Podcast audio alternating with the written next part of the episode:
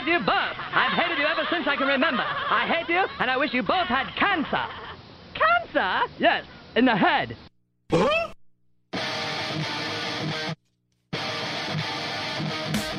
I'm as mad as hell, and I'm not going to take this anymore. Pay no attention to that man behind the curtain. Are you telling me you built a time machine? Out of a DeLorean? This is the Stupid Cancer Show. Uh-oh. Sounds like somebody's got a case of the Mondays.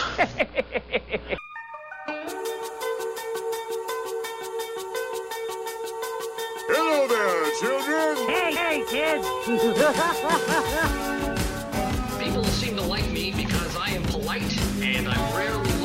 Don't worry, I got an idea. And now, the host of the Stupid Cancer Show, Matthew Zack. Not that there's anything wrong with that. Because he has a lot of chutzpah.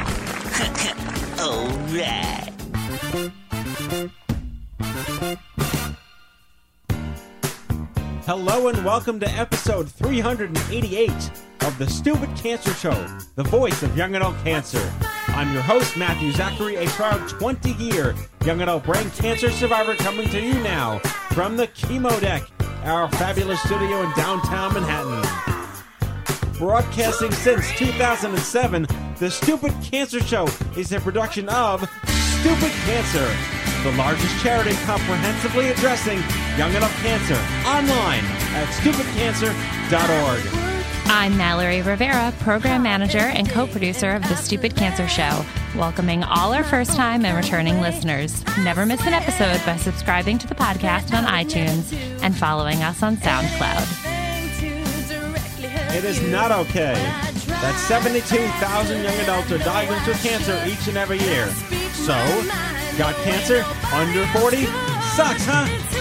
Time to get busy living, folks, because the stupid cancer show is changing the world one chemo infusion at a time. We got a great show, Stupid Risk, a cancer in the family.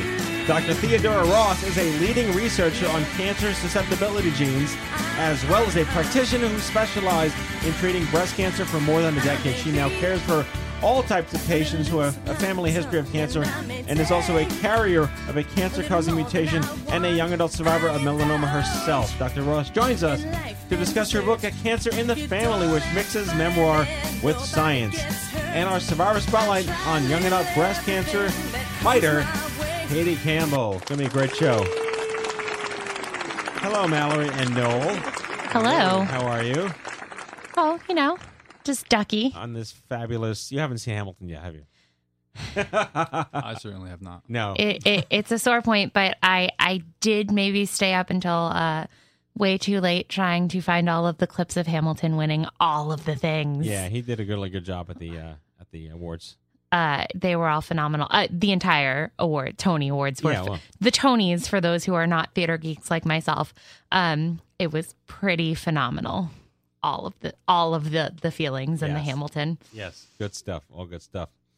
Um, so this show is about risk, and I, I figured I just might as well ask you guys at the top of the show.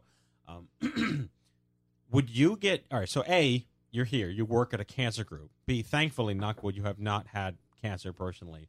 Would you ever want to get just screened, checked, sequenced to see what your or is, is ignorance bliss or just wait and see? Ge- genetic testing. yeah, yeah. yeah. I'm. I'm just curious. I mean, personally speaking, I coincidentally, before we even spoke of that, this was looking up genetic testing a month or two back. Oh, yeah? And so I guess that speaks in and of itself that I'd be interested. Yeah. Yeah, I don't know. I mean, I, I don't really prescribe to the ignorance is bliss Yeah. thing, but yeah. Yeah, I, I actually agree with that sentiment. I have a, a interesting history family wise, uh, so I would would get screened absolutely. Yeah. Sometimes knowing and being prepared and knowing the things helps. Yeah, because we're going to talk about that on the show today. Um, our our guest, Dr. Theodora Ross, um, her uh, whole family had cancer, and she worked in risk and still didn't get tested herself Yeah, until until she had cancer herself. it's it's a fascinating story. Yeah. and it's a fascinating book that she's written as well. There's an organization called 23andMe which was founded by um, I think it's Sergey Brin's wife of Google and um, a woman named Linda Avey, and uh, it's like basically at Walgreens now. You can spend a hundred bucks and get a spit kit, and they send your DNA off to the world of uh, dis- fabulous science and discovery, and they come back to you with a chart as to how you are you. They don't go into cancer risk because that's kind of crazy serious, but it's simple things like, oh, you shouldn't eat beets. Yeah. Or caffeine only works well on you if you have it at night. I think it's it's pretty fascinating. Yeah. Especially the the caffeine bit. How fast does your body metabolize caffeine? Yes. No, it's Pretty- fascinating. And our, our, our chairman emeritus, Dr. Leonard Sender, years ago, he was one of the first. Of course, he was one of the first out of the gate to get the test, and he f- confirmed what he always suspected his whole life: he is immune to caffeine. Yeah. Immune to caffeine. It's definitely Yeah. it's it's interesting because I would kill myself. it, it's interesting to know what what makes you you on a yeah, on a biological basis. it's pretty crazy. But it is pretty intense. Well, like that weight loss thing that I did this uh, this January went a very similar thing. They you, you, they do a spit test and they sequence your genes and they decide what nutrients your body does and does not process well compared to combining with other nutrients. So you shouldn't have these vegetables and you shouldn't have these fruits, but you should eat these volumes and quantities of things not together, but yes together. And this these cheeses are not good. It's amazing. Yeah, if you look at from at it from a very scientific standpoint, it, I mean, it makes sense. If if we all have slightly different breakdowns, that different breakdowns would better support our body of different things. Yeah, I mean, and the same science says that once you've hit your weight by 45, don't even try to lose or gain anymore. That's your Yeah. body. Your body's your body at Your 45. your body is your body, and um, there's only so much you could do about yeah, it. by 45. Yeah, I got three more years to go. So, anyway. So, we got a good show. Um, nothing really huge in the news. There was that really nice story you posted on Friday about that um, that young man and yes, the prom. who took his his mother to the prom? Yes. Very, very sweet seventeen year old Gotta be tough. gentleman. That is that is a gentleman right there. Yeah, I mean, it also speaks to how we're looking to reach uh, teenagers whose moms and dads are sick as well. Yeah. And we want to be that community for anyone that's young, touched by cancer. So we got to find that kid and get him on the show. I'm and his on it. mom, you're on it. I'm on it. All right, make it happen. All right, well let's uh let's kick off the show. Let's get Katie. In our spotlight, Katie Campbell, 32 year old, been living with stage four triple negative breast cancer for the last three years. She's an advocate, speaker, and author of a forthcoming book about her experiences. Please welcome to share her story, the one, the only, Katie Campbell. Hello. Hello. Thank you so much. The issues. Um, this particular show is about risk, hereditary risk, genetic screening, preventative care, uh, prophylactic mastectomies, uh, pretty much everything that you know is annoying when you're a young person because it factors into everything else. And Yeah. then we yell at our moms and grandmas for having breast cancer and not telling us to get screened. So there you go. Mhm. Mhm. But you're you also you not only combine uh, metastatic cancer, uh, it, it is the triple negative cancer as well, which is a uh, another sub genetic thing of breast cancer, which doesn't get a lot of attention, and that we know all too well because of Annie Goodman, our late uh, friend here at the podcast. So Mhm, your yeah. story, it's so important that these stories of living with cancer, or metastatic cancer, get told because they tend to fall by the wayside when all the pink ribbon nonsense says otherwise. And I know we both have Yeah. a, a, a, a mutual hatred of all that pink washing. Yes. Yeah, absolutely. So yeah, let- I, I think stage four cancer stories are left out of the pink washing. I think triple negative stories are left out. Um, and I think uh, young adults are are in many ways left out. So yeah, I have lots of feelings about October in general. Yes, exactly. Well, you're no stranger to being the consummate young adult cancer advocate and survivor. You've been to First Descent. You've come to CancerCon. You won the Outliving It award, which I didn't realize I had, but that's super cool. So congratulations on that. And Thank you. and um, you know, you're writing this. I mean, I've been watching you on Facebook. This this book, uh, you've been fundraising for it. It looks incredibly exciting. I want to talk to you about it. Um, but let's let's start at the beginning here. You know how Sure. how does someone get diagnosed with triple negative breast cancer? Um, well, I was, um, I found a lump. Obviously, I was 30 years old, so I was not obviously at the point where I needed to be screened or anything, getting mammogram. I found a lump, went to my doctor. I, I feel kind of lucky in that it all seemed to happen pretty quickly, unlike, you know, you hear the stories about misdiagnoses and doctors not believing young adults. But, um, you know, biopsy, mammogram, ultrasound, all of that, like in one day. Um, and like four days later, I was I got my diagnosis in September of 2013. Um, they told me it was triple negative. I was like, I have no idea what that means. Exactly. Sounds sounds triply bad somehow. Um, but um, but it, it took me a couple months to realize that triple negative breast cancer, you know, much more aggressive, tends to be harder to treat. Um, you know, comes with a lower survival um, rate of survival, all of that stuff. So, but I was kind of put through the normal course of of treatment that everybody else goes through. Um, but for me, it didn't really work. So I had 20 rounds of chemo over nine months, um, uh, and the chemo never really had any impact on the cancer, um, which was a bummer, having to go through that and not seeing any results. Um, and then double mastectomy, um, and then, and speaking of prophylact- prophylactic mastectomies, um, for triple negative breast cancer, there was actually a, an improvement in survival rate. So, um, to to get the double mastectomy, so that's why I did that. And then I had radiation, and then like three months later, it was the cancer was back in a in a distant lymph node, making it stage four. Um, and I've been dealing with that ever since. So, So, a lot of things there to talk about. Uh, I, I, I mean, just from a completely superficial perspective, I'm amazed that you went from diagnosis to treatment so quickly, and Yeah. that this is a kind of a silent disease. How could you possibly know that this was lurking in your body, and all of a sudden, boom, stage four? Yeah. Yeah, yeah, it's really scary and um and I had actually that summer that I was before I was diagnosed, I was like, oh, I'm turning 30, I should like maybe have a primary care physician, like maybe like think about my health for, you know, 10 seconds, like let's focus on it a little bit. So I had I was going around seeing primary care physicians and got, you know, breast exams and at every doctor I saw until I found one that I liked. And no nobody felt anything. Like it was and then like a month later i had it was a golf ball sized tumor. So it kind of came out of nowhere. Um which i think just shows how aggressive this this thing is Right. unfortunately No, and, and and again, just to kind of crush the trolls that stalk our Facebook pages, you were vegan and are vegan and in health and Yeah. in shape and just doing your thing, and it it Yeah. irrelevant, it totally irrelevant. Yeah. Yeah, no, I was I was vegan, I was um I was super, you know, like super athletic, exercise all the time. Don't I mean speaking of genes, like I don't really have a family history. I don't have any of the genes. Um, you know, they've tested like 30 or something at this point and I I don't have any of them, so no warning signs, you know, nothing. So you are currently married. Were you married when you were diagnosed? Yes.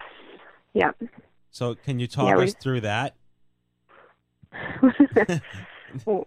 what it was like, what well, it's been like. Yeah, we you you know we we have a lot Yeah. of couples, and we have stories of of, of uh, couples that had just moved in together to become domestically compatible, and then cancer cancer hits before anything else Mm. Yeah. happens. Your husband Yeah. sounds like a champion. Can you talk us through what it was like for him and how he's managing now? Yeah, I, and I, I um, actually devote an entire chapter to this in the book because I think it's so important. I think it, relationships are such important part of young adult cancer journeys. But um, my my husband has been fantastic. Like he he was um, uh, for better or worse, he was in grad school when I was diagnosed. We'd been married for five or six years at that point.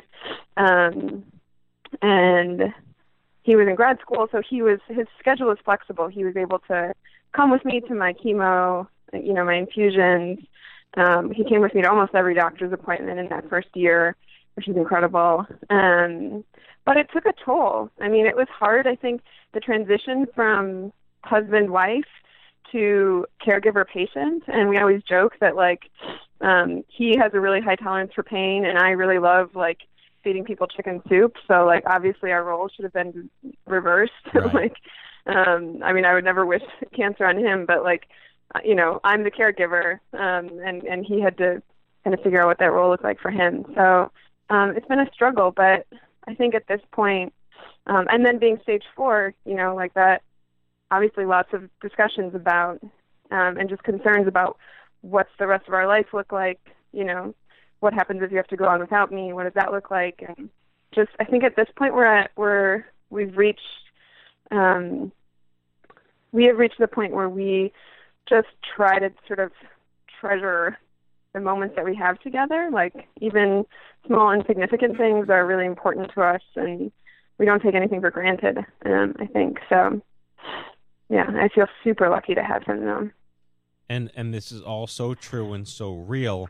Uh, you did come to CancerCon 2015, our inaugural conference in Denver. Did your husband Yeah. come, or what was the experience like for you? Yeah, yeah, he came. Yeah, it was great. Um, I think it was really wonderful to. That was like the first opportunity I had to really bring him into the the young adult cancer world, um, and I think it was just really nice for him to be able to connect with other other caregivers, um, and for him to see kind of the the power of the young adult cancer movement and how many resources are out there, and um, just how many how many great folks are part of it. So it was a great. We we both really loved it. Yeah, it was excellent.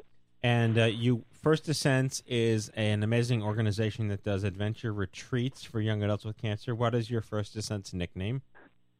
Crush. I'm Crush. Why is that? um, the day I was diagnosed, I sent out an email. So I have like a sort of um, not so secret obsession with alliteration. Um, so the day I was diagnosed, I sent out an email and invited everyone to Team Katie Crushes Cancer. Um, and then just Crush Crushes Cancer kind of became my thing, and people started, my friends started calling me Crush. So I went into First Descent already with a cancer nickname. I'm trying to invent something alliterative now, and I just can't. But I will do my best over the course of the remaining interview. I want to talk about your your choices. You know, living your life right now. You know, putting pen to paper, so to speak. You are uh, you you were very passionate online using Kickstarter to uh, come up with the money to fund this book called The Courage Club: A Radical Guide to Audacity, Living Beyond Cancer. True words have never been said. What has motivated you to take that leap into literature? So I've, I mean, I've kept a blog the entire through my whole journey, and it was really just, it was more a space for myself, you know, just like get out whatever crazy emotion I was feeling at the time. Um, it was a helpful place to get my friends and family to understand what I was going through, all of that stuff. Great place, it just a good place to sort of document what was going on. Um, and I know tons of young adults have have um, keep cancer blogs. Um, I think it's a great tool. Um, but the book was the book was kind of me trying to pivot from from writing just for myself to writing to try to try to help serve the the broader young adult cancer community. Um, so you know, I just I'm sort of writing for that person who is maybe going through treatments now or maybe just finished treatments and it just feels so shitty you know like it you're just you feel like your life has been torn open you feel like you've lost all of these maybe you've lost relationships or you've lost your career trajectory or the like me the ability to become a mother um which was so hard for me to handle. Um so you know there's so much loss. And and yet at the same time like our lives we know that we can't take our lives for granted. Our lives might be shorter than we wanted. They might um, you know, cancer sort of threatens that. So, how do we make the most out of our the time we have left after having gone through such difficult crisis and trauma and all of that? So, that is kind of what the book is about, um, and and why I decided to to write it. Yeah, and the Kickstarter has just been crazy. Um, So it, I don't know if you want me. What, yeah, yeah. What, what would be your? I guess like so. I'm rhetorically newly diagnosed. I find your book. I'm scared out of my mind. What are some of the things I could learn from reading your book? What do you hope to impart to the next you? You know, I- think a lot of it is about, um, a lot of it is about trying to be sort of gentle and kind and compassionate with yourself. Um, so, you know, cancer really does have a way, and cancer treatments have a way of just kind of beating us up and spitting us out the other side. Um, and it's easy to um, to feel like we're going crazy. It's easy to feel overwhelmed by the emotions that come along with all of that. Um, so a big part of it is like is like to- give yourself a break because you totally deserve one. Um, but it's also about connecting. Like I think I came out of my first year of treatment feeling just disconnected from myself, from my friends, from the world around me.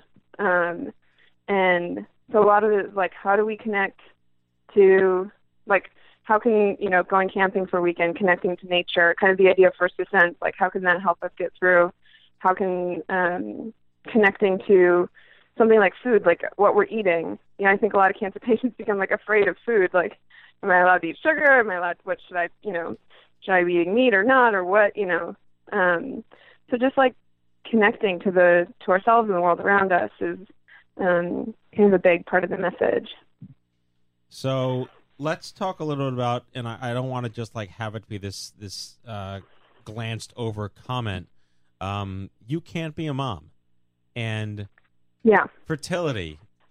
Over the course of the last ten years, people ask me, "Well, why young adults?" And, and the one answer that just not shuts them up because that sounds mean, but that that helps them wrap their head around why we're uniquely age specific is parenting the Yeah. civil liberty to be a mom or a dad to have as many kids as you so please is taken away from you in many many cases and in the cases it doesn't have to be you're still not made aware of that risk to begin with Yeah, yeah, yeah. I I was actually one of the lucky ones. I feel like in that in early on, um, because they basically said to me, they were like, handed me my diagnosis, and then they said, "What are your priorities?"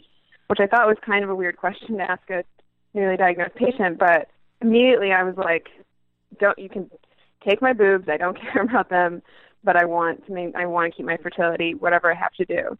Um, and like I only knew that I should say that because I'd like Googled it that weekend, you know, and found out that chemo can take your fertility. Um, otherwise, I, I just had no knowledge. Um, so I have embryos frozen. I have I call them my space babies because it just feels like some weird space age technology. space Um, babies but um but lots of other you know at this point um i mean i'm just i'm on treatments all the time. I don't know if i'll ever be off them. I don't know if i'll you know i don't know if i'll ever get to a point my cancer is not stable. It continues to progress. So you know i don't know if that i'll ever get to a point where my my cancer was stable enough that i would feel safe enough to say okay let's you know start a family. Um really anything that requires looking more than three months in the future is just tough, I think, for a lot of stage four cancer patients. Um, so, but losing the ability to become a mother, um, I think, is probably the most devastating part of this whole journey for me. Because that was like that was it for me. Like I was, my mom was a midwife when I was growing up. I was surrounded by babies. Like that's all I like. That's all I cared about. That's all I wanted to do when I when I got older. And we were actually planning to start a family or trying for a family the month that I got diagnosed. Um, so just one of those things. so Um, so I mean, with a few, just a minute or so left. I mean, this episode we started out is about risk. Where we're going to be speaking with a notable uh, cancer researcher on risk and a young adult survivor herself, whose sister had breast cancer, her mother had breast cancer. Um, are do you have siblings, or is is there a way to figure out how this might be hereditary in the the other uh, parts of your family, per se? um, I have a younger brother, um, and um, but no, like I said, I haven't yet tested tested positive for any um, known um, cancer, you know, genes that are connected to cancer. Um, so but uh, I mean, I I know this is this is like a little bit out of the box of the of, of I think the idea that you're covering, but um, but in, you know we're all at risk for cancer, um, Yes. and I'm like a huge proponent in my in my among my family and friends and, and everybody about you know doing everything that you can to prevent um, cancer just through you know lifestyle choices and, and things like that. So that's really where the conversation is for me because I don't have like a specific thing to point to for my family to get tested or you know anything like that. Right. Well, Katie Campbell, living with uh, stage four triple negative breast cancer, since the age of 30. She's 32 years old now. Her forthcoming book, The Courage Club, A Radical Guide to Audacity to Living Beyond Cancer. What is the website where people can learn more about the book? Um, so right now it's um, like I said, it's up on Kickstarter. So you can, um, if you just search uh, Courage Club and Kickstarter, you'll find it, or you can go to um, bit bit.ly um, uh, forward slash Courage Club Kickstarter, um, or you can go to katieacampbell.com and you'll find stuff there as well. Katie, thank uh, thank you. God bless, and hopefully we'll see you again very soon. Thanks so much, Matt. I really appreciate it. Take okay. care. Katie Campbell, everyone. All right, and now the news. Hello, I'm Kent Brockman, and this is Eye on Cancer. Just the facts, ma'am. Head on over to events.stupidcancer.org. That's events.stupidcancer.org. Sign up for meetup alerts and never miss a meetup again. If you'd like to learn more about hosting your own Stupid Cancer meetup, visit stupidcancer.org slash meetup. Okay, there are events happening in New York, Baltimore, Chapel Hill, West Chicago, Cherry Hill, and San Diego. No one should face cancer alone because isolation sucks.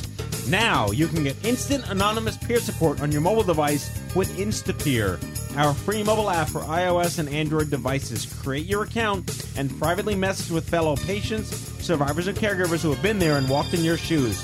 Join our mobile community of thousands right now on your mobile device, Instapeer. We've launched a newsfeed aggregator on Tumblr for all the articles, blogs, and stories we couldn't possibly have the time to post on social media. Check out what we're reading 24-7 and don't miss a beat. Subscribe at stupidcancer.org slash feed. If you've not yet checked out the Stupid Cancer Community forums, you are missing out. Join the thousands of your peers in a safe and meaningful environment to get connected and swap stories, to learn from one another and foster the young adult cancer conversation.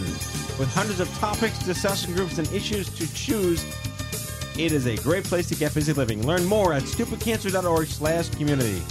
Support our programs and services by heading over to stupidcancerstore.org. You'll feel great and look great in your new Stupid Cancer gear. That's stupidcancerstore.org. Be proud, wear Stupid Cancer. And that's your Stupid Cancer News.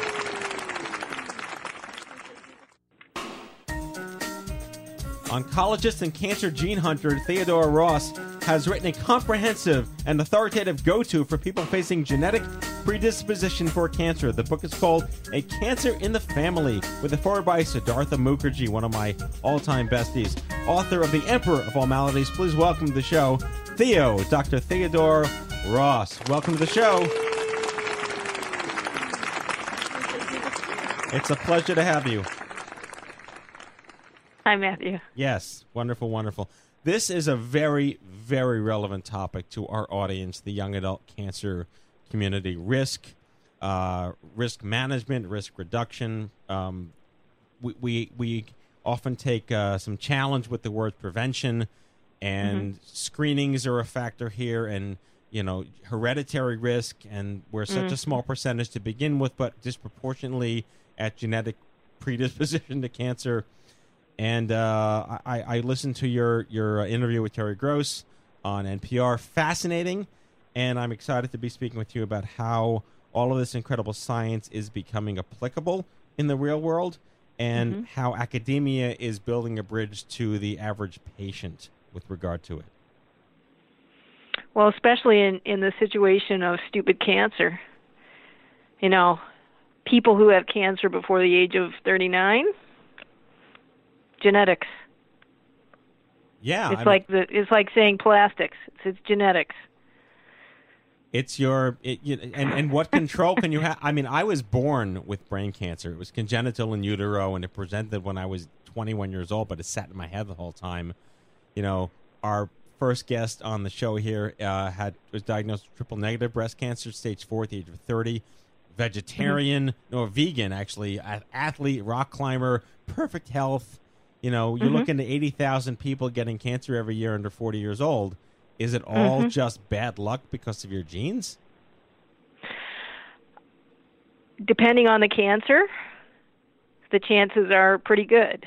So when you have one gene mutated and you've got two copies of your genes, when you have one gene mutated, you've got a head start.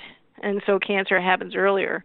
So in terms of the first guest, uh, the genetic predisposition to breast cancer is pretty likely.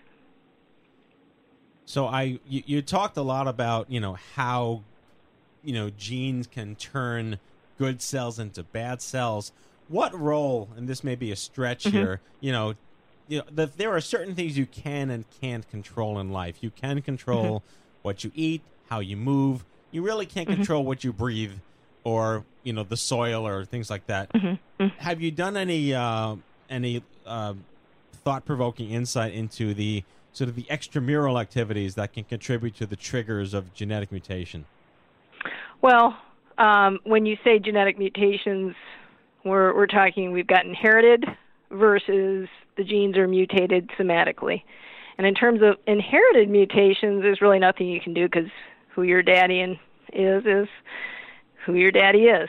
Uh, same with your mom. Uh, What you can do about that if you know that you have that. So, for example, if the first um, guest on the show were to know that she had a mutation in one of the uh, breast cancer causing genes, whether it's CHEK2 or BRCA1 or BRCA2, et cetera, then you can do something about that by taking uh, greater surveillance, you know, watching the organs at risk or even more aggressively removing them.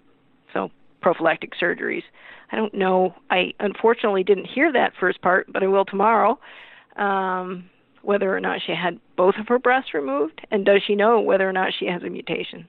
Yeah, uh, she does know that she has the triple negative mutation, not BRCA, and she had a prophylactic bilateral mastectomy, but she did not have an oophorectomy yet.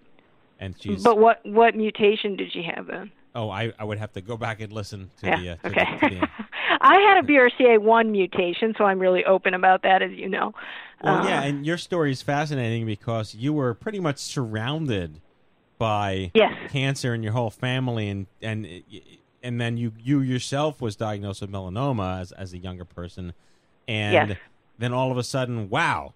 So Yes. the question is, do you really have to have a point of entry of diagnosis to get risk assessment? No, I, I mean I think looking into your family history is really important. There are some people who don't have that. Some people have very small families. Some people were adopted, et cetera. But if you've got a large enough family and you have signs in your family, positive signs. So in my family, almost all my siblings had young adult cancers.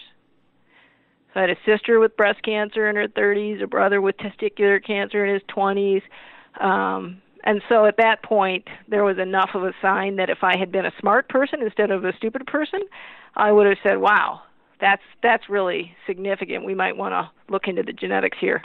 But I was um, a little bit in denial. Well, yeah, and, and that's a great word because you know younger people aren't typically predisposed to um, mortality or, or vulnerability. Yes. You're at yes, a point. they're immortal. Yeah, Yes. well, you're supposed to be right. I mean, why wouldn't you? What's the Right. point of being 19 and jumping off roofs if you don't feel immortal?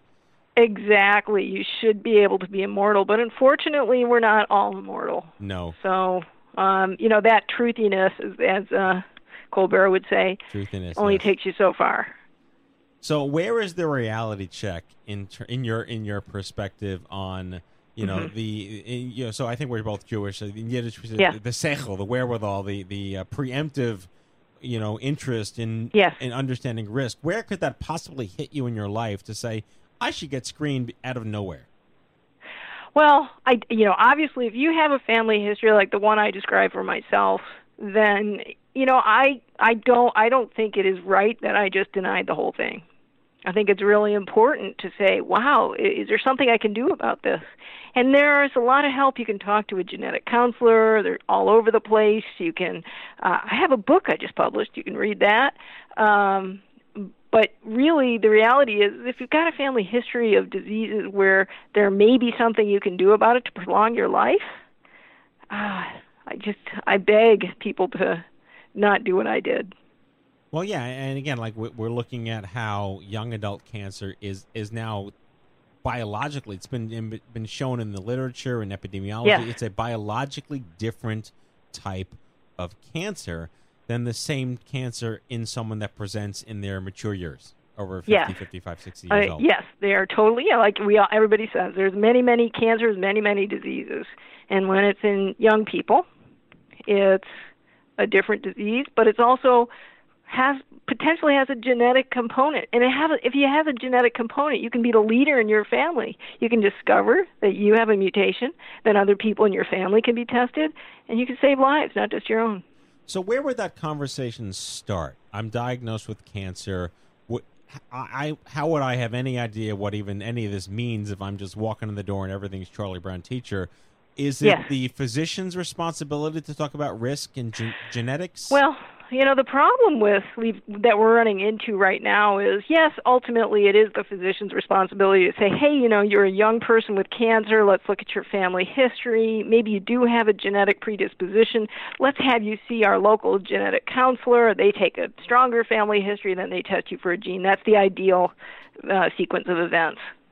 Unfortunately, in medical school, we don't get trained this way. We don't have genetic training. We have, you know, maybe a, a couple of classes.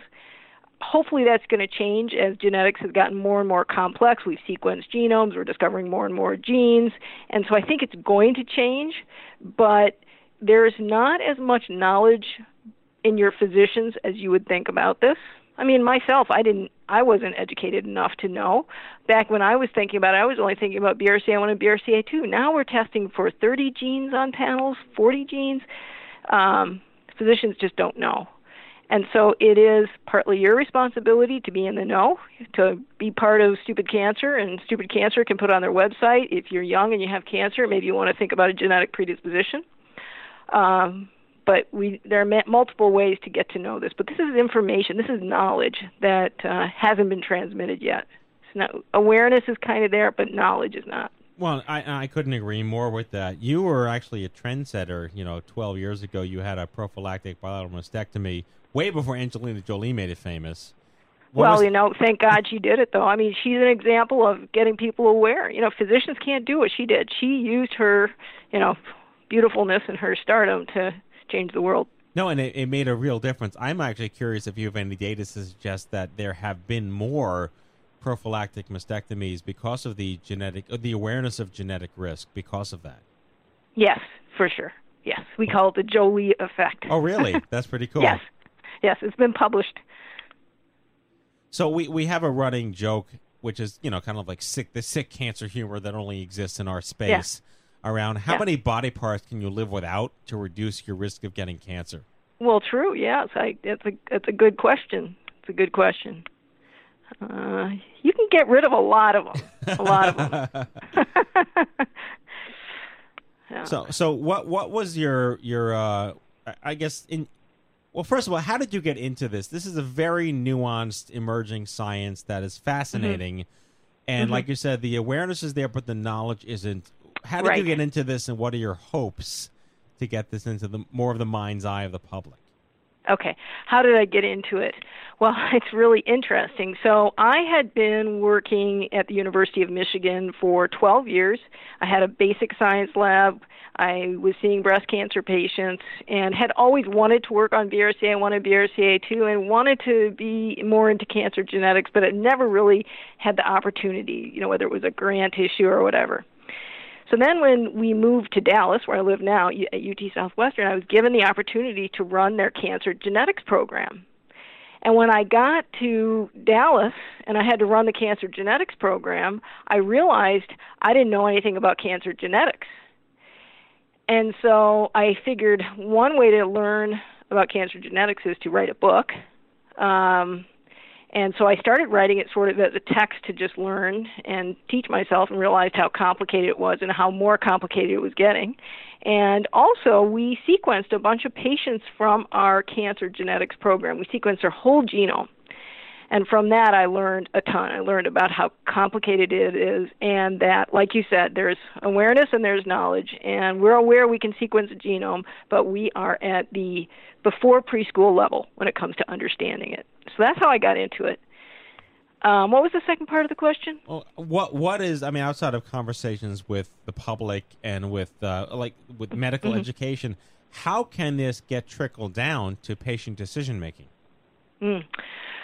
I I think we just got to keep hammering away. Um, you know, I hope that I can, you know, get my book to the people that need it, people who are young young people with cancer, or people with family histories of cancer, people who are worried that they might have a genetic syndrome. Hopefully, you know, people who genet- do genetic testing will realize it's not just the test that matters, but it's making sure the patients are seeing counselors who can educate them. The genetic counselors are manna from heaven. They're amazing.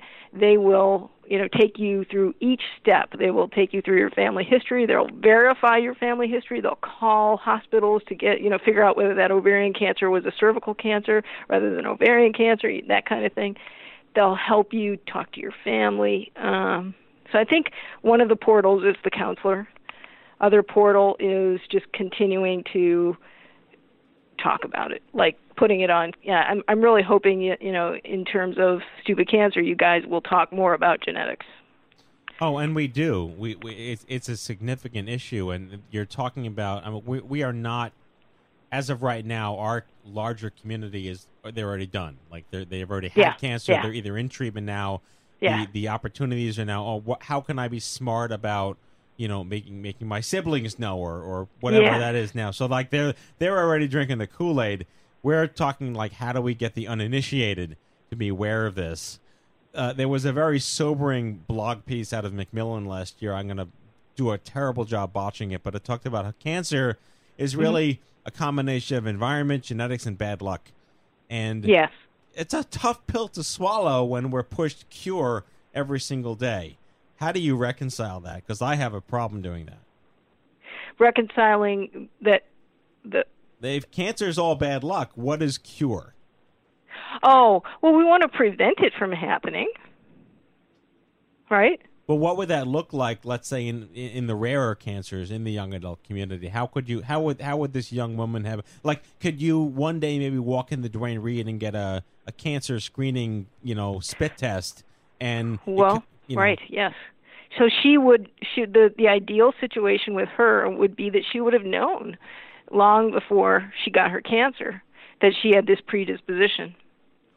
And then with that, she would have had the opportunity to take actions to prevent it from happening to her. So I'm fascinated by this line of thinking because it sounds very Star Trek. How far away are we from that actually being a pragmatic thing, and where would that intervention have to happen at what point in your life to get Mhm. that risk assessment? Well, how old is she?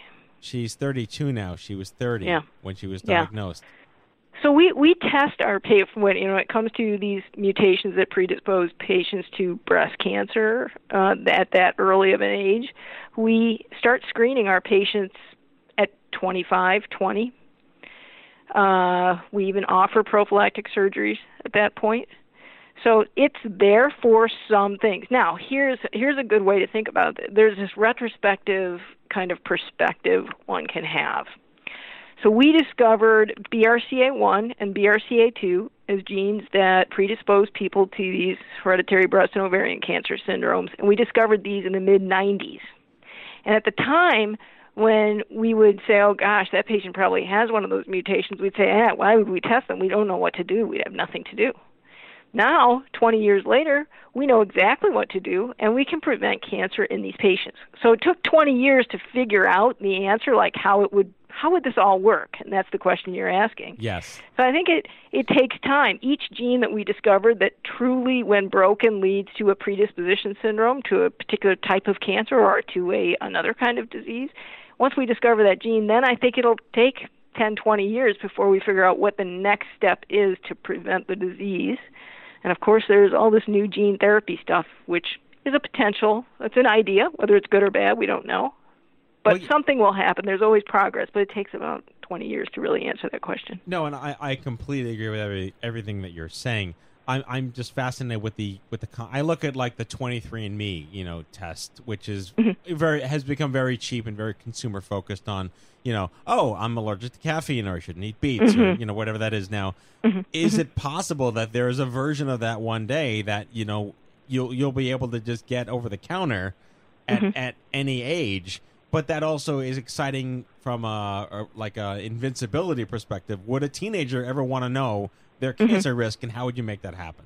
It's an, right. it's an interesting conversation. Would that ever happen? Will there be an over-the-counter test, genetic test, where you'd just be able to test every one of our genes and all the intervening sequences? You're basically saying a whole genome.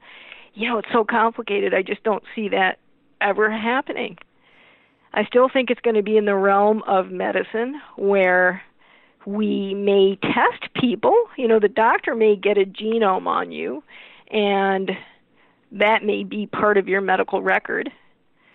There may be genes in there that will figure out have a mutation that could predispose you to something, but I don't think it's going to be over the counter and you'll just get it in the you know the teenager. And the, I think instead the clinical data will dictate when the doctor says you need to worry about X, Y, or Z. All right, I'm going to come out to Texas, and we're going to write a sci-fi screenplay.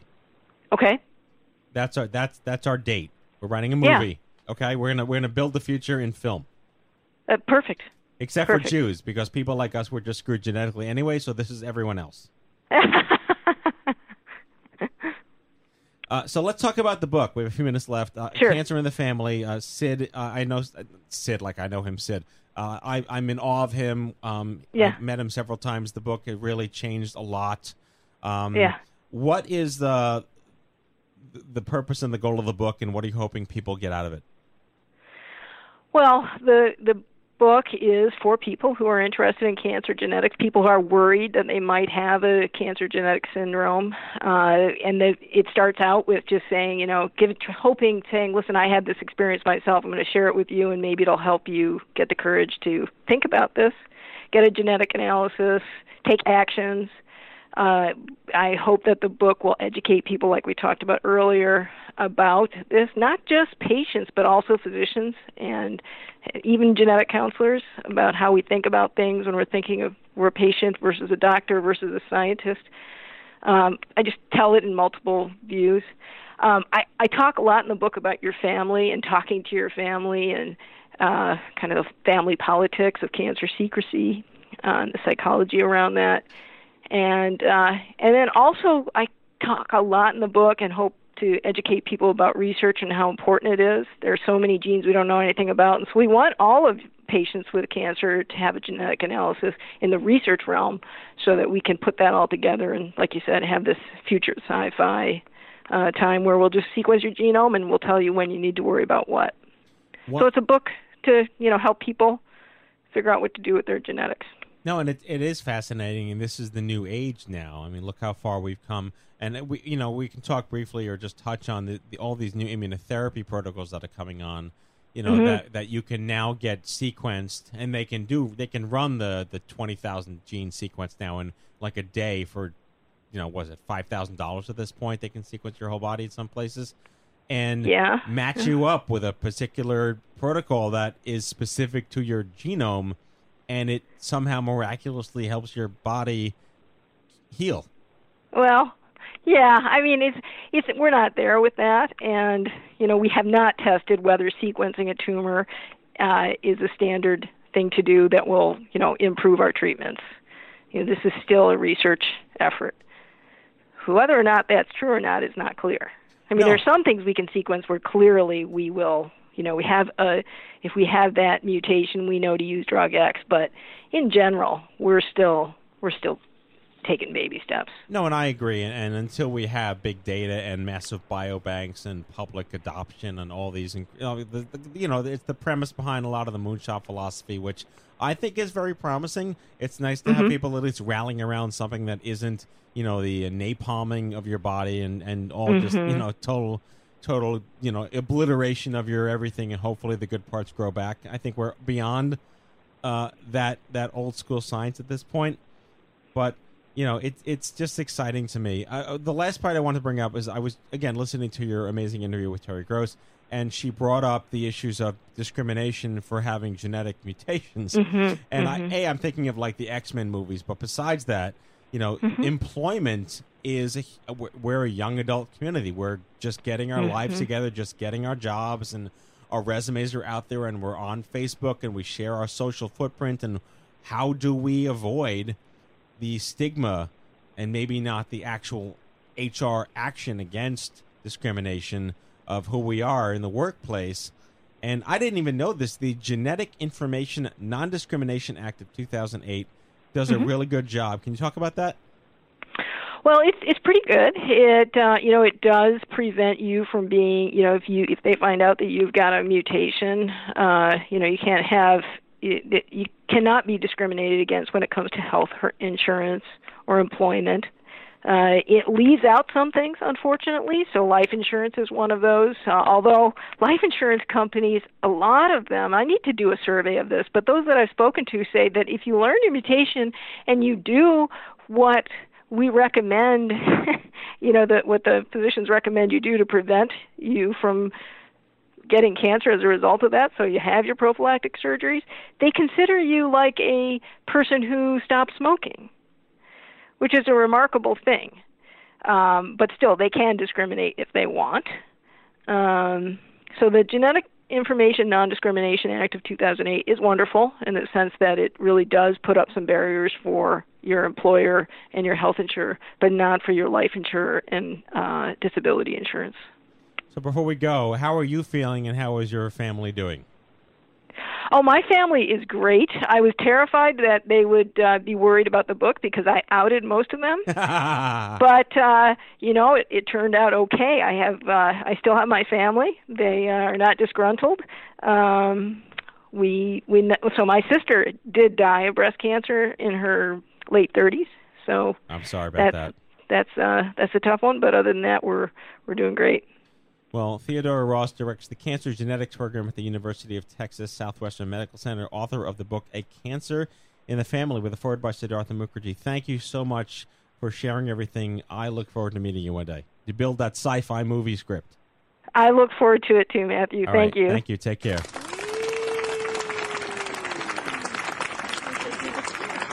Alrighty, and now it's time for our closing sequence. Prepare to activate. Uh, I hear there's rumors on the uh, internets. You ever seen a grown man naked? And so, to all of you, a fond farewell.